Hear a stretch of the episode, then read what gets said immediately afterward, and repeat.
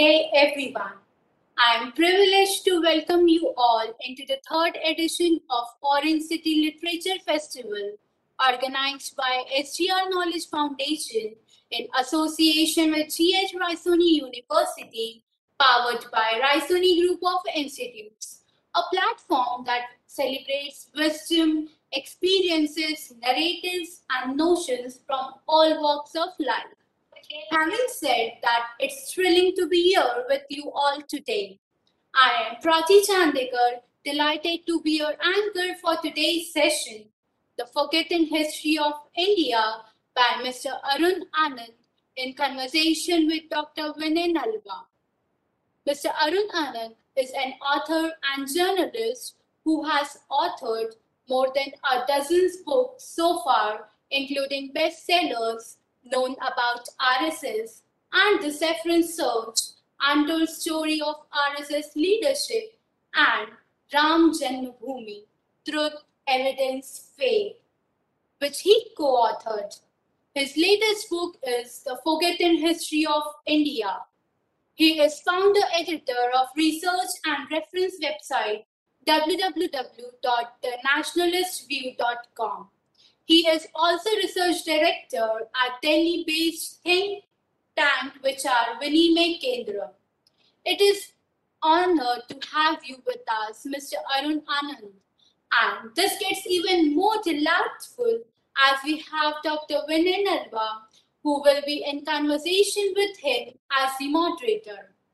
Dr. Vinay is an author and columnist. She has a master's degree in social work and a PhD in sociology. She has worked extensively on gender specific mental health issues also. She has written extensively on various socio political issues on major media platforms. She has co authored the book Ram Janmabhoomi Truth, Evidence, Faith. Her forthcoming book is on the acquisition and liberation of Goa. She is a senior fellow with Delhi-based think tank Vichar Vinimay Kendra. I once again welcome you, Arunandan sir, and I welcome you, Vinay Nalva ma'am. Now, my dear audience, you are about to experience a conversation between two very dynamic individuals so, without skipping a moment, I humbly invite Dr. Vinay Nalva to lead us ahead. Uh, thank you so much, Prachi. Uh, I welcome viewers uh, to this August session uh, where we have with us uh, Mr. Arun Anand and uh, we are going to talk about his recently released book, The Forgotten History of India. Uh, and uh, if time permits and uh, there will be questions from the viewers, we'll try to take those also. So uh, without further ado, I welcome Mr. Arun Anand uh, with my first question. Uh, Arunji, you have covered varied topics in your books. I was, I read about your, I read your book and I just I think first question, first appropriate question will be, is there a common thread? Because you have uh, uh, covered the emergency and uh, uh freedom of expression as well as Ram Janmabhoomi movement. I mean, uh, what was the common thread? Uh, first of all, you know, I want to thank the organizers for inviting me in this session. And um, Orange City Literature Festival. This is my third uh, year in a row uh, where uh, I've been invited, and it's uh, always uh, intellectually very stimulating to be part of this event. And then, of course, Prachi was too too gracious, you know, to you know speak too much about me. And now coming to your question, Dr. Nalva. See, the thing is that the common thread amongst all this is uh, that the way we have defined, you know, the, the way we have defined nationalism, the way we have defined uh, uh, what you call uh, uh, Hinduism, the way we have, uh, or Hindutva or Hinduness, all these, this, this, these are certain very significant aspects of our history which have been ignored. Uh, we have been able to, we have been taught largely, हमें ये बताया गया कि western framework जो है left और कांग्रेस इन दोनों का जो है वो बड़े पैमाने पर जो है वो हिस्ट्री लेखन के ऊपर कब्जा रहा। तो उन्होंने दो काम किए। आपको और हमें याद होगा and I think Prachi still student so she would remember कि history they made history such a boring subject history history was not about you know history is not about the dates history is not about maps history is about chaps history is about people तो लोग जो है, आप जो history पढ़ते हैं, वो सबसे बोरिंग सब्जेक्ट बेसिकली उसे बना दिया गया जैसे कि सबसे इंटरेस्टिंग सब्जेक्ट होना चाहिए था, क्योंकि आप इतिहास से सीखते हैं। और हमारा इतिहास तो बड़ा ही दिलचस्प है और बहुत प्रेरणादायी है। तो हमें क्या बताया गया इस पूरे इतिहास में कि हम बहुत ही दबे कुचले लोग हैं हम अनपढ़ और गवार लोग हैं। हमें बिल्कुल अकल नहीं थी। हम एक नेशन भी नहीं थे। अंग्रेज़ आए, उन्होंने हमें अपना, पहले तो जो मुगल आए, उन्होंने हमें थोड़ी सभ्यता सिखाई। उसके बाद, जो अंग्रेज़ आए, उन्होंने एक नेशन का हमें जो है वो स्वरूप दिया। तो ये एक पूरा और, हमारा शौर्य और पराक्रम से कोई दूर दूर तक लेना देना नहीं नहीं है। हमारे जो मतलब हिंदुस्तानी है, जो वो पैदा ही इसलिए हुए कि उन पर राज किया जाए। तो एक तो ये चीज़। दूसरा उन्नीस से इस जो चीज़ को जो है वो तोड़ने की ज़रूरत थी कि एक्चुअल में रियलिटी क्या है।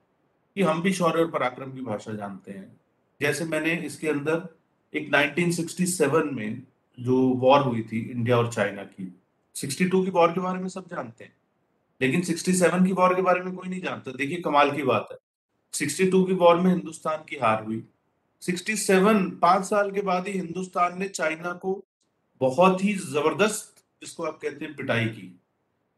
सिक्किम के बॉर्डर पर हुई थी और वो इसलिए बड़ी सिग्निफिकेंट थी कि जो आप नाथुला पास और इसके अलावा जो, वो जो पूरा एरिया था, चिकन नेक का जो है, वो अगर सिक्किम की वॉर, सिक्किम के बॉर्डर पर जो वॉर हुई, अगर हिंदुस्तान वो वॉर नहीं जीतता तो उन्नीस सौ इकहत्तर में आप बांग्लादेश की लड़ाई नहीं जीत, बांग्लादेश बनाने के लिए जो पाकिस्तान के साथ लड़ाई हुई आप उस लड़ाई को नहीं जीत सकते थे। लेकिन हमें बताया क्या गया?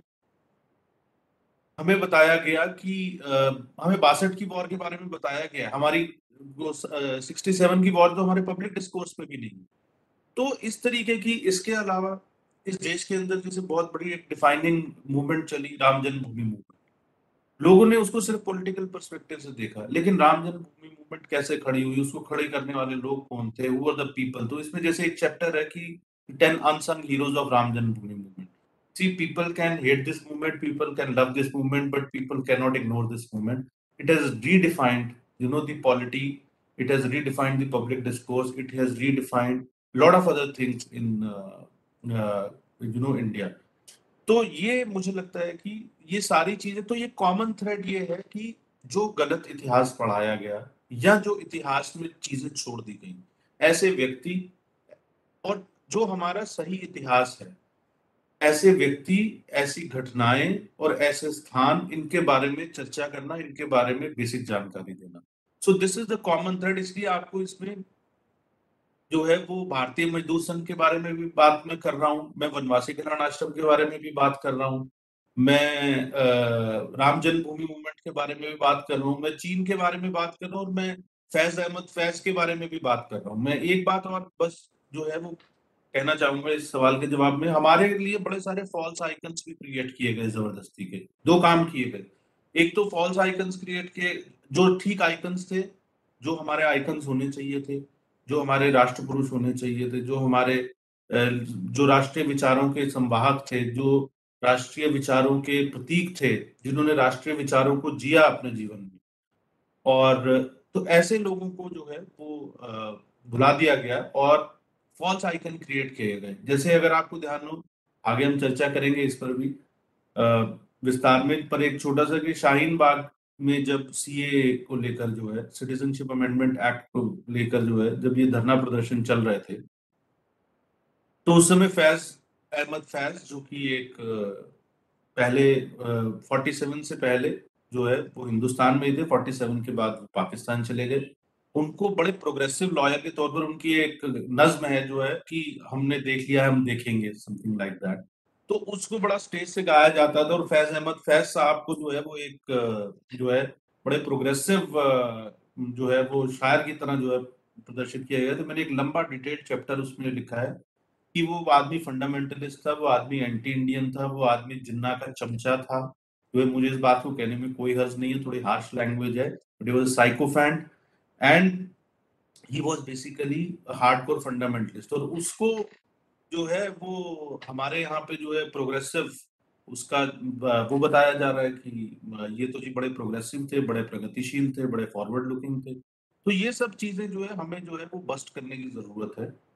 और मैं कई अखबारों में और कई जगह पे लिखता हूँ तो जब मैं अपने अलग अलग कॉलम्स के लिए मैंने रिसर्च करना शुरू किया तो उस समय मैं, मैंने ये ऐसी बहुत सारी घटनाओं और व्यक्तियों के जो है वो आई केम अक्रॉस तो मुझे लगा कि ये इतिहास के पन्नों की तो बात छोड़िए, ये आर्काइव में भी इनका कोई नामो निशान नहीं है। और शायद आर्काइव में जहाँ हैं भी इनकी कहानियाँ, वो धूल जो है, वो फांक रही हैं और उनके ऊपर कई कई इंच जो है, मिट्टी जम चुकी है तो उसको हटाने की ज़रूरत है। और इसीलिए मैंने एक ये छोटा सा जो है, प्रयास किया और मैं कोई प्रोफेशनल हिस्टोरियन नहीं हूँ, पर मेरा एक ये भी मानना है, हो सकता है कि व्यूअर्स में कुछ प्रोफेशनल हिस्टोरियन हो, उन्हें इस बात को लेकर थोड़ा ऑफेंडेड शायद फील हो।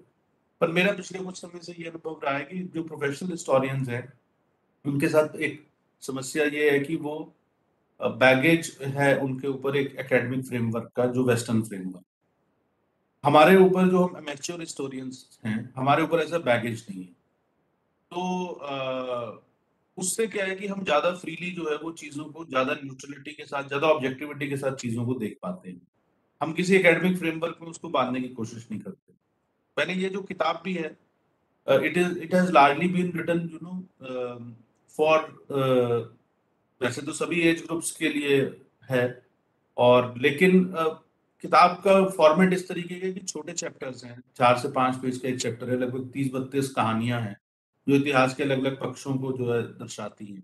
तो ये आ, अच्छा इंटरेस्टिंग लगेगा एनिक्डोटल है घटनाओं और इससे एक, ये भी मैंने एक चैलेंज लिया है क्योंकि मैं खुद हिस्ट्री पढ़ा हूँ स्कूल में, बाकी लोगों की तरह। I think history can be a very interesting subject and we make to we have to make history very interesting तो ना सिर्फ़ कंटेंट बल्कि form and style of writing के नज़रिए से भी I have tried to explore a new paradigm और शायद अगर इस पैराडाइम से अगर लोगों को अच्छा लगता है और और भी लोग इसी पैराडाइम पे काम करेंगे तो मुझे लगता है कि हम हिस्ट्री को एक अच्छा इंटरेस्टिंग सब्जेक्ट जो है अपने स्टूडेंट्स के लिए भी बना सकते हैं स्पेशली यंग स्टूडेंट्स जो स्कूल स्टूडेंट्स हैं क्योंकि उनको ठीक इतिहास जो है वो जानने की बड़ी ज़रूरत है।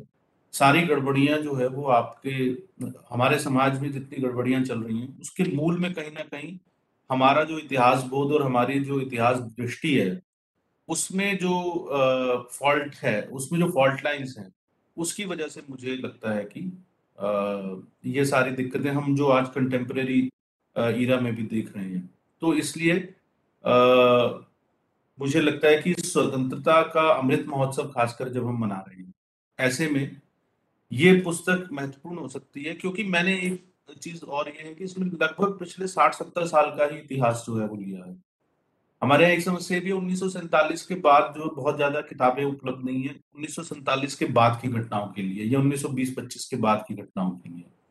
तो जब हम इतिहास की बात करते हैं तो हम 200 साल 100 साल 150 साल पीछे चले जाते हैं। तो मैंने प्रयास इसके अंदर ये किया है कि लगभग पिछले सत्तर, अस्सी साल का, ये मैक्सिमम अगर आप कहें तो नौ दशक का समय इसमें से। तो 1925 को लगभग आप एक कट ऑफ़ डेट के तौर पे मान के चल सकते हैं 1920-25 के आसपास से। तो ये एक प्रयास है कि जो कंटेम्प्रेरी चीज़ें हैं, उनको भी, क्योंकि ये भी हमारी हिस्ट्री है, ये हमारी रिसेंट हिस्ट्री है। सो और इसके बारे में कोई चर्चा ही नहीं करता है। तो that is that it is forgotten history ji. Okay okay, हाँ तो आपने मेरे सेकंड uh, क्वेश्चन का uh, लगभग आंसर दे दिया है कि why have you why you do you call your book forgotten history of India आप अगर इसमें कुछ और जोड़ना चाहते हैं uh, तो प्लीज़ गो अहेड नहीं तो मैं थर्ड क्वेश्चन की तरफ़ आती हूँ। बताइए।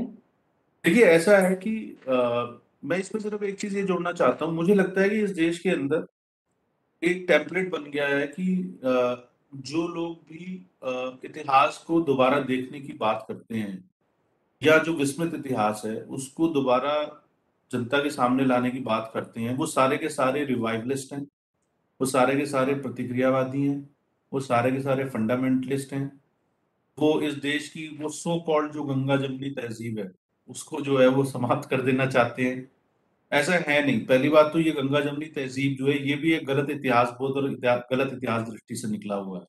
हमारे गंगा जमुना सरस्वती, यमुना सरस्वती का संगम है तो ये गंगा जमनी तहजीब नाम की कोई चीज़ नहीं हो सकती। ये तो एक फसाड है जो बेसिकली जो हिंदुओं पर एक बड़े पैमाने पर अत्याचार हुए और उसको कवर करने के लिए जो है, ये गंगा जमनी तहजीब का जो लवादा जो है, वो उड़ा गया। बहरहाल, मैं उस पर ना जाते हुए तो मैं आपको दो तीन बातें, ये मैंने फॉरगॉटन हिस्ट्री ऑफ़ इंडिया इसे इसलिए भी कहा क्योंकि हिस्ट्री जो है दो जगह पर हम भूल गए इन घटनाओं के बारे में। पहला तो जैसे मैंने कहा कि हमारे जो एकेडमिक करिकुलम्स हैं उसके अंदर। दूसरा, कई बार ऐसा होता है कि जो एकेडमिक करिकुलम में तो चीज़ें नहीं है, लेकिन वो लोक स्मृति में रहती है। In public memory basically these things are there the unfortunate part is that in public memory also these things are going going away और उसके बड़े सीरियस रिपरकशन होते हैं। जैसे मैं आपको एक एग्जांपल देता हूँ। हाल में हमने देखा जो किसान आंदोलन चल रहा था, उसमें और पंजाब में खासकर जो है काफ़ी सेंसिटिव स्टेट भी है बॉर्डर स्टेट होने के कारण, एक नैरेटिव बनाने की कोशिश की जा रही थी कि हिंदू वर्सेस सिख्स का। और इसके साथ ही एक नैरेटिव ये भी बनाने की कोशिश की जा रही थी कि जो आरएसएस है, राष्ट्रीय स्वयंसेवक संघ है, वो तो हिंदुत्व की बात करने वाला है और वो सिखिज्म को जो है ना, एक तरीके से यूजर्व कर लेना चाहता है, पूरी तरह से अपने हिंदुत्व के अंदर जो है ना, उसको को ऑप्ट कर लेना चाहता है, सिखिज्म की आइडेंटिटी को जो है वो खत्म कर देना चाहता है। ये एक सेक्शन का नैरेटिव तो अब आप कमाल की बात ये देखिए, इसके अंदर एक पीस है। जिस जो मैंने लिखा है, एक चैप्टर है इस किताब में, कि हाउ आरएसएस स्वयंसेवक सेव दरबार साहिब ट्वाइस जो आरएसएस के वॉलंटियर्स थे, उन्होंने दरबार साहिब जो क्या कहते हैं, अमृतसर में, उसके ऊपर मुस्लिम लीग के गुंडों ने तय कर लिया था कि इसके ऊपर हमला करना है, इसको डेसिग्रेट करना है, इसके ऊपर कब्जा करना है। और अमृतसर के अंदर ये 47 में जब पार्टीशन हो रहा था, उस दौर की बात है। और अमृतसर, उस समय ऐसा अमृतसर नहीं था जो आप देखते हैं। पूरा प्रशासन मुस्लिम था, पूरा जो पुलिस वाले थे वो मुस्लिम थे। तो मेरा, उसके अंदर किस तरीके से संघ के स्वयंसेवकों ने अपनी जान पे खेल के दो बार दरबार साहिब को बचाया? अगर ये बात इतिहास के के सामने, इतिहास की ये बात अगर आज हमारे को स्मृति होती इस बात की, आज if had we remembered this thing would there have been anybody had been able to create such a fault line that RSS is basically trying to you know co-opt Sikhism? तो ये इस तरीके इसलिए ये जो फॉरगॉटन हिस्ट्री ऑफ़ इंडिया जो है तो इस, इसके ऐसे बहुत सारे जो एस्पेक्ट्स हैं वो हमें जैसे मैंने आपसे हमारे मतलब किसी समाज में in any society there has to have that pride you know that self confidence तो हमारे को तो बासठ के मैंने चाहे जैसे आपको चीन वाला उदाहरण दिया उसमें हमें बताया गया कि नहीं जी हम तो चीन के सामने बहुत कमज़ोर देश हैं जो है। तो ये जो सारी चीज़ें हैं मुझे लगता है कि इन सबको थोड़ा सा जो है वो that is why I have said that it is forgotten history किताबों में ना हो कोई फ़र्क नहीं पड़ता। लेकिन क्या हुआ कि आ, हम लोग जिस पीढ़ी के हैं उसमें हम कम से कम ओरल टेल्स जिसको बोलते हैं ना मौखिक जो है जो हमारे यहाँ एक श्रुति परंपरा भी है तो ओरल ट्रेडिशन एक हिस्ट्री का होता था रिसेंट हिस्ट्री का। जैसे हमारे पिताजी हैं जो है वो हमें बताया करते थे कि भाई पार्टीशन के दौरान क्या हुआ? किन लोगों ने हमें बचाया? किन लोगों ने कैसा बिहेव किया? तो इस तरीके की बहुत सारी चीज़ें जो है ओरल ट्रेडिशन में हमें सुनने को मिलती थी। पर अब इंटरनेट आने के बाद तो ओरल ट्रेडिशन भी खत्म हो गया है। ठीक है ना? अब तो लोग बोलते हैं कि अलेक्सा बताओ जो है, ठीक है ना? कि आज तुम, तुम्हारे पास कौन सी कहानी है मुझे सुनाने के लिए? तो एलेक्सा उसको जो है शायद वो है क्या कहते हैं आ, कौन सी कहानी सुनाएगी? कम से कम ये कहानियाँ तो नहीं सुनाएगी जो हमारे जो पेरेंट्स थे या जो हमारे ग्रैंड पेरेंट्स थे वो हमें सुनाया करते थे। तो इसलिए भी इस तो इसलिए पब्लिक मेमोरी से जो है वो सारी की सारी चीज़ें जो है समाप्त होती जा रही हैं। और शायद हम आगे आने वाली कुछ जनरेशन जैसे आ, आपने तो हम डॉक्टर निर्भा किताब लिखी है राम जन्मभूमि वाली तो मैं आपके साथ को ऑथर ही था। तो उसका भी ट्रिगर पॉइंट क्या था जो है? वो भी एक एक फॉरगॉटन हिस्ट्री की तरह ही था कि जनरेशन आजकल की ये कह रही है कि अरे वहाँ पे आप सुलभ शौचालय बना दीजिए वहाँ अस्पताल बना दीजिए। Is a myth. Shri Ram is a myth. That was also uh, that was also ठीक है ना? इनफैक्ट जो अब सलमान खुर्शीद साहब की किताब आई है सनराइज ओवर अयोध्या में उसे पढ़ रहा था उसमें उन्होंने फिर यही थ्योरी प्रोपोगेट करने की कोशिश की है कि वो मिथ थे। uh, Arun तो मेरे कहने का मतलब ये है इसमें कि हमारी जो पब्लिक डिस्कोर्स है जो हमारे पब्लिक मेमोरी है उसके अंदर इन सारी चीज़ों को दोबारा लाना बड़ा ज़रूरी है जो देश अपने हम शौर्य और पराक्रम ये ये हमारे मूल गुण हैं बेसिकली जो है। तो कहते हैं ना कि क्षमा शोभती उस भुजंग को जिसके पास गरल हो। तो भैया, हमने हम सबके सामने बड़े विनम्र रहते हैं भारतीय। हम सबके, सबको अपने साथ लेके चलते हैं, पर इसका मतलब ये नहीं है कि हमारे में शौर्य और पराक्रम नहीं है। तो मेरा ये प्रयास खासकर इस चीज़ को भी दिखाने के लिए था कि इसमें कई कहानियाँ ऐसी हैं जो रिसेंट टाइम्स में भारतीयों के शौर्य और पराक्रम की बात करती हैं। तो ये एक जो है कारण था। जी आप कुछ कह रही थी डॉक्टर हाँ हाँ जी अरुण जी। जैसे आपने ओरल ट्रेडिशन की बात की तो अ, मैं ये जानना चाहूँगी कि आपका अ, आपकी जो इसमें सोर्स ऑफ़ इंफॉर्मेशन क्या थे और क्या वो अ, बाकी राइटर्स के लिए भी असेसिबल हैं? जी ये आपने अच्छा अ, सवाल पूछा कि मैं अपना ट्रेड सीक्रेट जो है वो शेयर कर लूँ सबके साथ। तो खैर नहीं ये ट्रेड सीक्रेट की बात नहीं है। ये it's it's a very important question क्योंकि अ, सिर्फ़ एक देखिए किताब जो है वो स्वांत सुखाए के लिए भी दो दो तरीके से जो है वो लेखन होता है। एक होता है जिसे कहते हैं स्वांत सुखाए कि भाई मेरे को लिखने का शौक है मैं लिख रहा हूँ तो मुझे खुशी मिलती है मुझे सुख मिलता है उसमें कोई गलत हो नहीं। तो जनरली जब आप देखते हैं कि जो फिक्शन लिखा जाता है मेरा ऐसा विचार है और तो वो स्वांत सुखाए के लिए लिखा जाता है। लेकिन जब आप नॉन फिक्शन लिखते हैं जनरली तो उसमें आपका एक बहुत स्पेसिफिक जो है ना you want to promote an idea और you want to propagate a theory आप किसी एक विचार को आगे बढ़ाना चाहते हैं क्योंकि आप उस विचार के प्रति अपनी को बहुत ज़्यादा प्रतिबद्ध महसूस करते हैं। You feel lot of commitment towards that thought तो मुझे भी ये था कि अ, ये जो जैसे मैंने आपसे कहा कि ये जो इतिहास के विस्मृत अध्याय हैं, ये सामने आने चाहिए। तो इसके लिए मैंने चार पाँच साल मुझे लगे इस पूरी किताब को करने में ओवर अ प्रोसेस जो है। और मैं एक्चुअली कई जगहों पर जो कॉलम लिख रहा था उसके लिए तो जब मैंने रिसर्च करना शुरू किया, एक तो देखिए मैंने इसमें इंटरनेट जो है ना, उसका सहारा बहुत ज़्यादा नहीं लिया है। इंटरनेट का सहारा मैंने सिर्फ़ इस चीज़ के लिए लिया है कि उस पर कई बार आपको कुछ ऐसी पुस्तकों की पीडीएफ मिल जाती हैं जो आ, मार्केट में अब अवेलेबल नहीं है जैसे प्रिंट में अवेलेबल नहीं है पुरानी पुस्तकें हैं कुछ।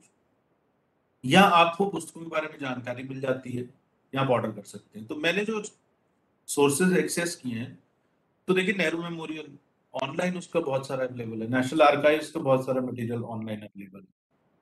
इसके अलावा जो संघ से आरएसएस पे इसमें काफ़ी सारी स्टोरीज हैं तो आरएसएस से मैं अपने दर्शकों के लिए भी जो खासकर संघ से संबंधित विषयों पर ऑथेंटिक जानकारी जान चाहते हैं तो दो तीन प्रकाशन है उनकी जो पुस्तकें हैं, जैसे सुरुचि प्रकाशन है, उसकी जो है आपको बहुत ऑथेंटिक उसमें संघ से संबंधित जो है वो ऐतिहासिक जो है रिकॉर्ड मिल जाएँगे। इसी तरीके से लोक, लोकहित प्रकाशन है फिर पाँच जन्य और ऑर्गेनाइजर के आर्काइव्स हैं। ये तो खैर जो संघ वाला मामला जो है वो हुआ। संघ के आर्काइव्स का भी मुझे थोड़ा एक्सेस था तो मैंने उनको भी आरएसएस के आर्काइव्स को भी यूज़ किया। अपार्ट फ्रॉम दैट जो है वो प्राइमरी रिसोर्सेज के तौर पर जो है कुछ पुस्तकें संदर्भ पुस्तकें उनका जो है इस्तेमाल किया। तो मैं अपने जो जो भी लोग इन विषयों पर लिखना चाहें, मैं सिर्फ़ उनसे एक ही बात ये कहना चाहता हूँ कि देखिए, बहुत सारी जानकारी ऑलरेडी अलग अलग एस्पेक्ट्स में डिटेल में लोग बहुत सारी रिसर्च कर भी चुके हैं। आप उस रिसर्च को एक्सेस कीजिए उस रिसर्च में जो है और लेकिन ये रिसर्च बिखरी हुई जो है बहुत सारी जगहों पर।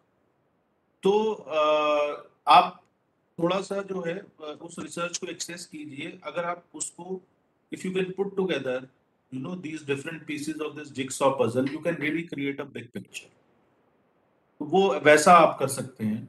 तो इसलिए और एक मैंने जो बड़ा सिंपल तरीका मेरे लिखने का है और रिसोर्सेज का कि मैं जैसे कोई किताब पढ़ रहा हूँ तो मैं उस किताब में जो एंड नोट्स होते हैं रेफरेंसेस होते हैं, उसके अंदर कुछ प्राइम सोर्सेज उन्होंने दिए होते हैं।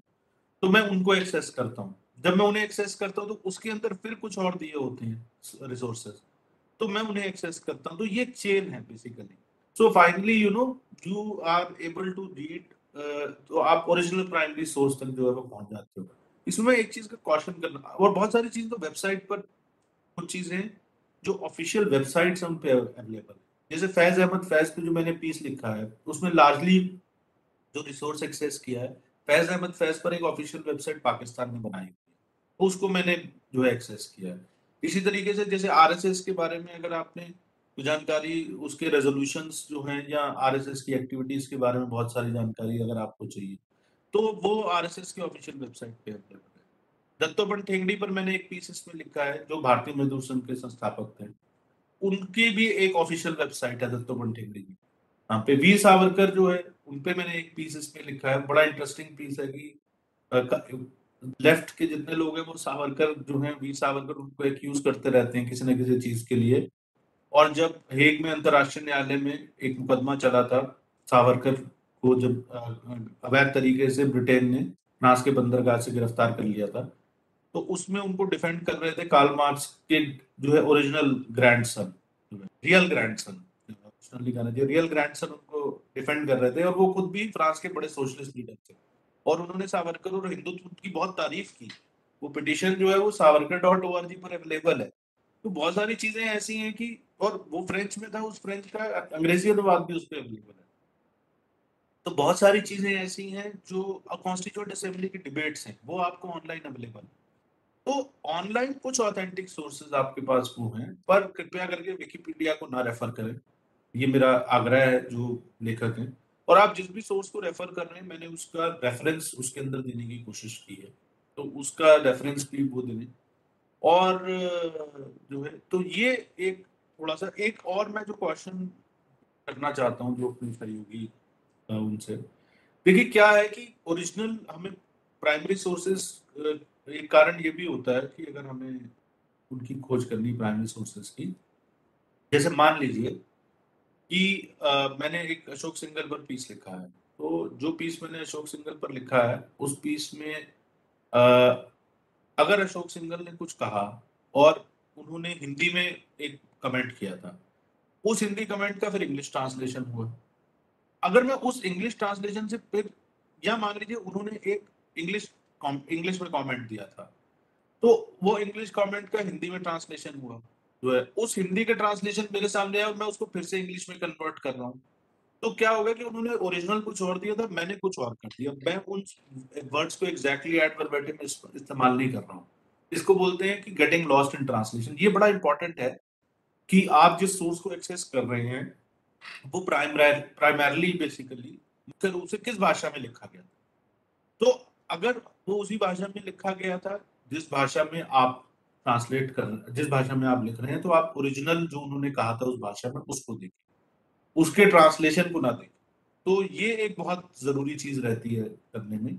अदरवाइज़ जो है वो कई बार जो है वो अर्थ का अनर्थ हो जाता है जी डॉक्टर हाँ अरुण जी, एक ये भी बात बार बार उठ के आती है कि ये हम rewriting of history so is your book is is an effort towards that? देखिए, ऐसा है।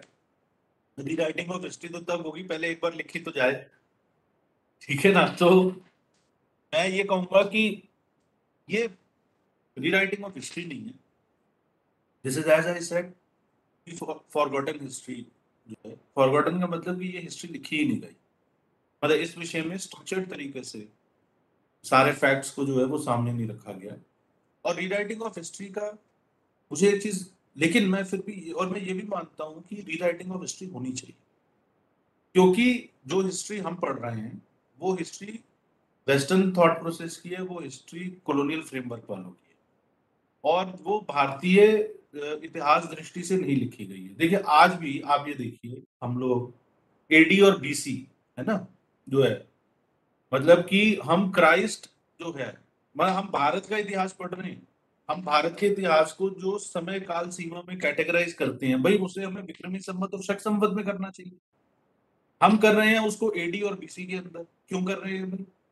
हमारा इतिहास जो है, वो उनसे पाँच हज़ार साल पहले का है, कम से कम। तो और आप उसको कह रहे हैं कि जो है और इसी वजह से ये कंफ्यूजन कि महाभारत हुआ था कि नहीं हुआ था? हुआ था तो कब हुआ था?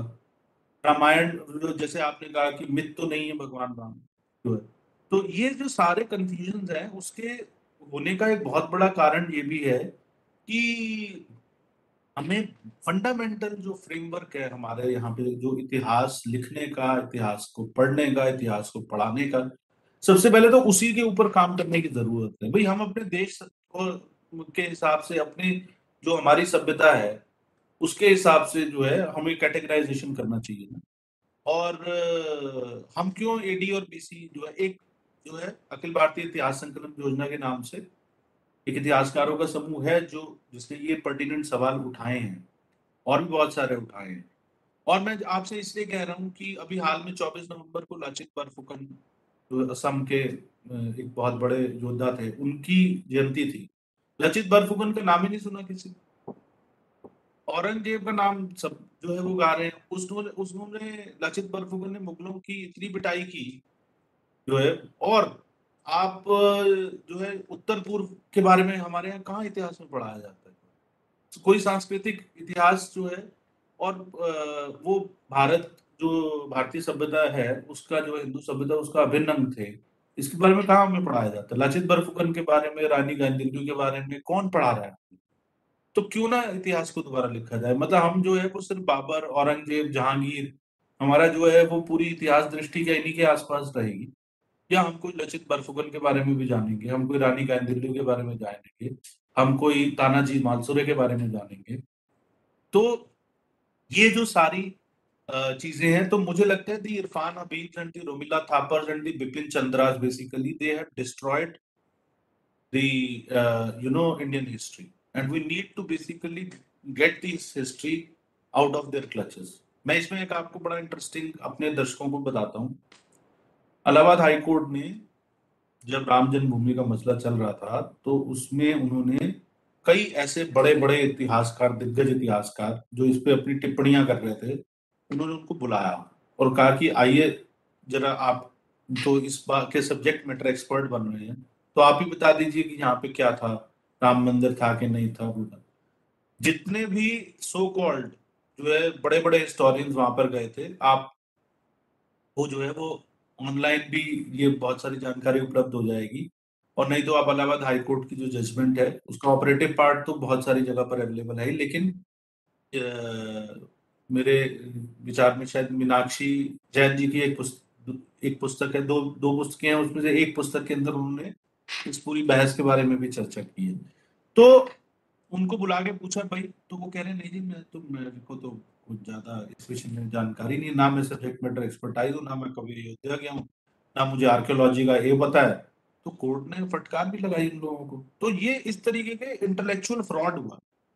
इरफान हबीब के पिताजी इतिहासकार थे। उन्होंने कुछ लिख दिया। इरफान हबीब ने उनको कोट करते हुए लिख दिया। इरफान हबीब को कोर्ट करते हुए पचास पीएचडी हो गई और वो बन गया ऐतिहासिक तथ्य इस तरीके से हमारे देश के इतिहास का निर्माण किया गया? स्वामी विवेकानंद को जो है रीएस्टैब्लिश करने में एज एज एन आइकन जो है एज ए हिंदुत्व आइकन जो है सालों साल लग गए जो है। तिलक के बारे में कितना एक पैराग्राफ पढ़ाते हैं। गरम दल के नेता थे। आप बिपिन चंद्र पाल की राइटिंग्स पढ़ाए जो है। क्या खूबसूरत राइटिंग्स हैं, क्या कमाल की राइटिंग्स है इंटेलेक्चुअल डेप्थ वाली राइटिंग्स जो है। गोपाल कृष्ण गोखले जो है इकोनॉमिक्स की जो है मास्टरी थी उनकी जो है। और बहुत सारे और विषयों पर भी जो है, कहाँ हमें पढ़ाया जाता है? अरबिंदो का कितना लिटरेचर हम लोगों ने पढ़ा हमें पता ही नहीं कि अरबिंदो का लिटरेचर क्या वो था। तो इसलिए ये जो है, एक पूरे का पूरा जिसको आप कह सकते हैं कि मैं नेहरूवियन भी नहीं कहूँगा शुरुआत में नेहरूवियन और बाद में एक साइकोफेंसी की हिस्ट्री जो है वो कर दी गई। मैं आपको बहुत इंटरेस्टिंग चीज़ जो है वो बताता हूँ कि 1960 के दशक में एक प्रोजेक्ट शुरू हुआ था कि जिसमें पूरे भारतीय स्वतंत्रता आंदोलन के इतिहास का जो है वो लेखन किया जाए। कई वॉल्यूम्स में वो आना था। उसके कुछ वॉल्यूम्स इनिशियली हुए और वो पब्लिश कर दिए गए भारतीय विद्या भवन ने किए। उसके बाद नूरुल हसन साहब जो है वो बन गए एजुकेशन मिनिस्टर और उसके बाद जो है पूरा लेफ़्ट ने और पूरा जेएनयू बना। जेएनयू स्टैब्लिश हुआ Indian Council of Historical Research वगैरह सब इंस्टीट्यूशन इन्होंने डिस्ट्रॉय कर दिए। ये आज की सरकारों पे या उन पे इंस्टीट्यूशन डिस्ट्रॉय करने की बात करते हैं। इंस्टीट्यूशन तो इन लोगों ने डिस्ट्रॉय किए तो इंस्टीट्यूशन डिस्ट्रॉय कर दिए, पूरा सब वो पूरा उसका प्रकाशन बंद हो गया। रियल हिस्ट्री हमारे जो है इतिहास के जो है वो स्वतंत्रता आंदोलन का लिखा ही नहीं गया। तो मुझे लगता है ये जो अमृत महोत्सव आया है और पार्टीशन का तो, के बारे में तो कोई चर्चा ही नहीं करता। वो तो अच्छा हुआ कि प्रधानमंत्री जो है उन्होंने विभाजन में का स्मृति दिवस मनाने की बात कर ली। ये तो कौन चर्चा कर रहा है partition it was the biggest human tragedy of recent times जो है crore of people were basically displaced crore of people लोग जनरेशन के जनरेशन पीछे चले गए उसमें जो है। तो जी मैं इसी से रिलेटेड एक बात आपसे पूछना चाहूँगी कि what is your advice to the new authors like आप कहते हैं कि लिखना चाहिए।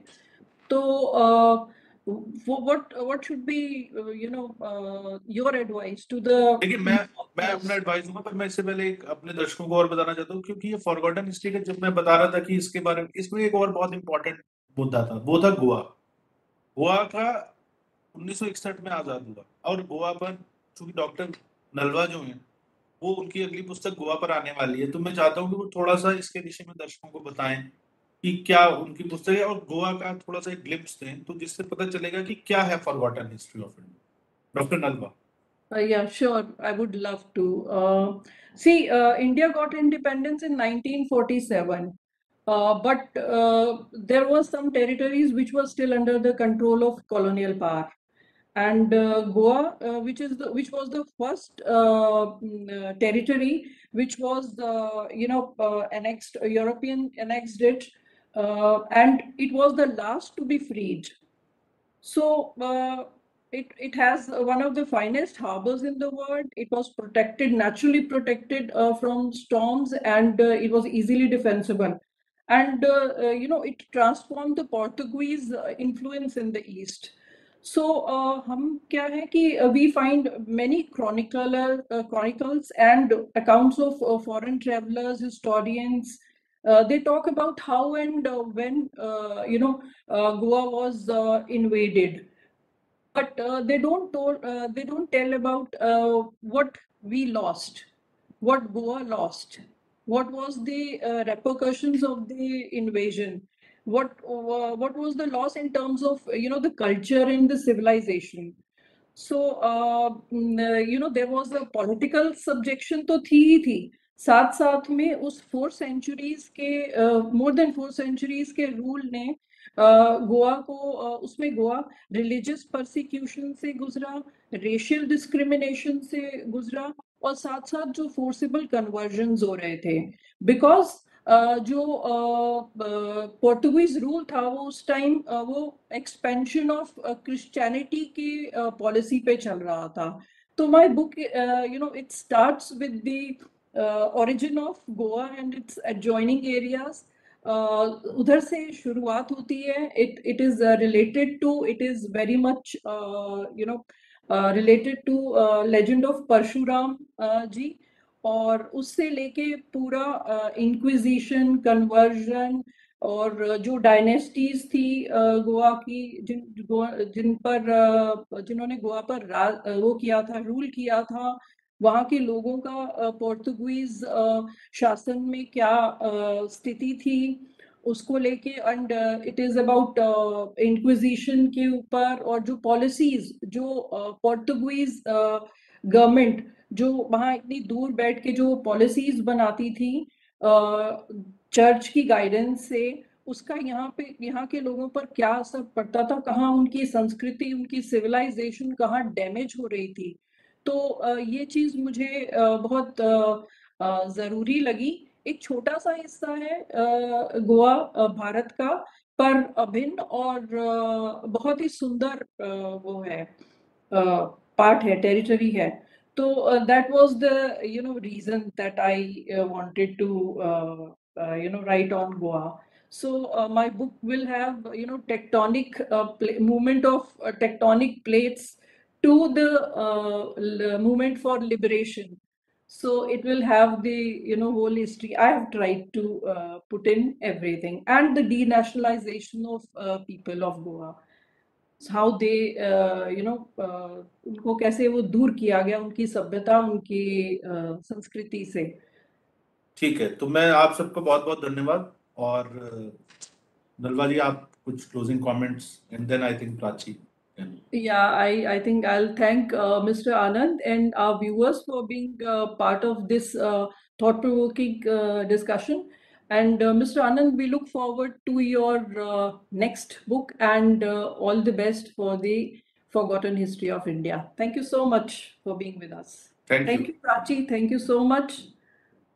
At the outset, I would like to thank Arunanand sir and Vinan Alva ma'am for joining us today. We wish we get to hear you both again and be equally enlightened as we all are today because personally as history is my favorite subject from past few years. And for my dear massive audience, I'm sure that after witnessing this conversation, you all are taking home an enriched version of yourself, just as I will. Thank you for joining us today. Until I see you again, this is Prachi Chandekar signing off. Thank you.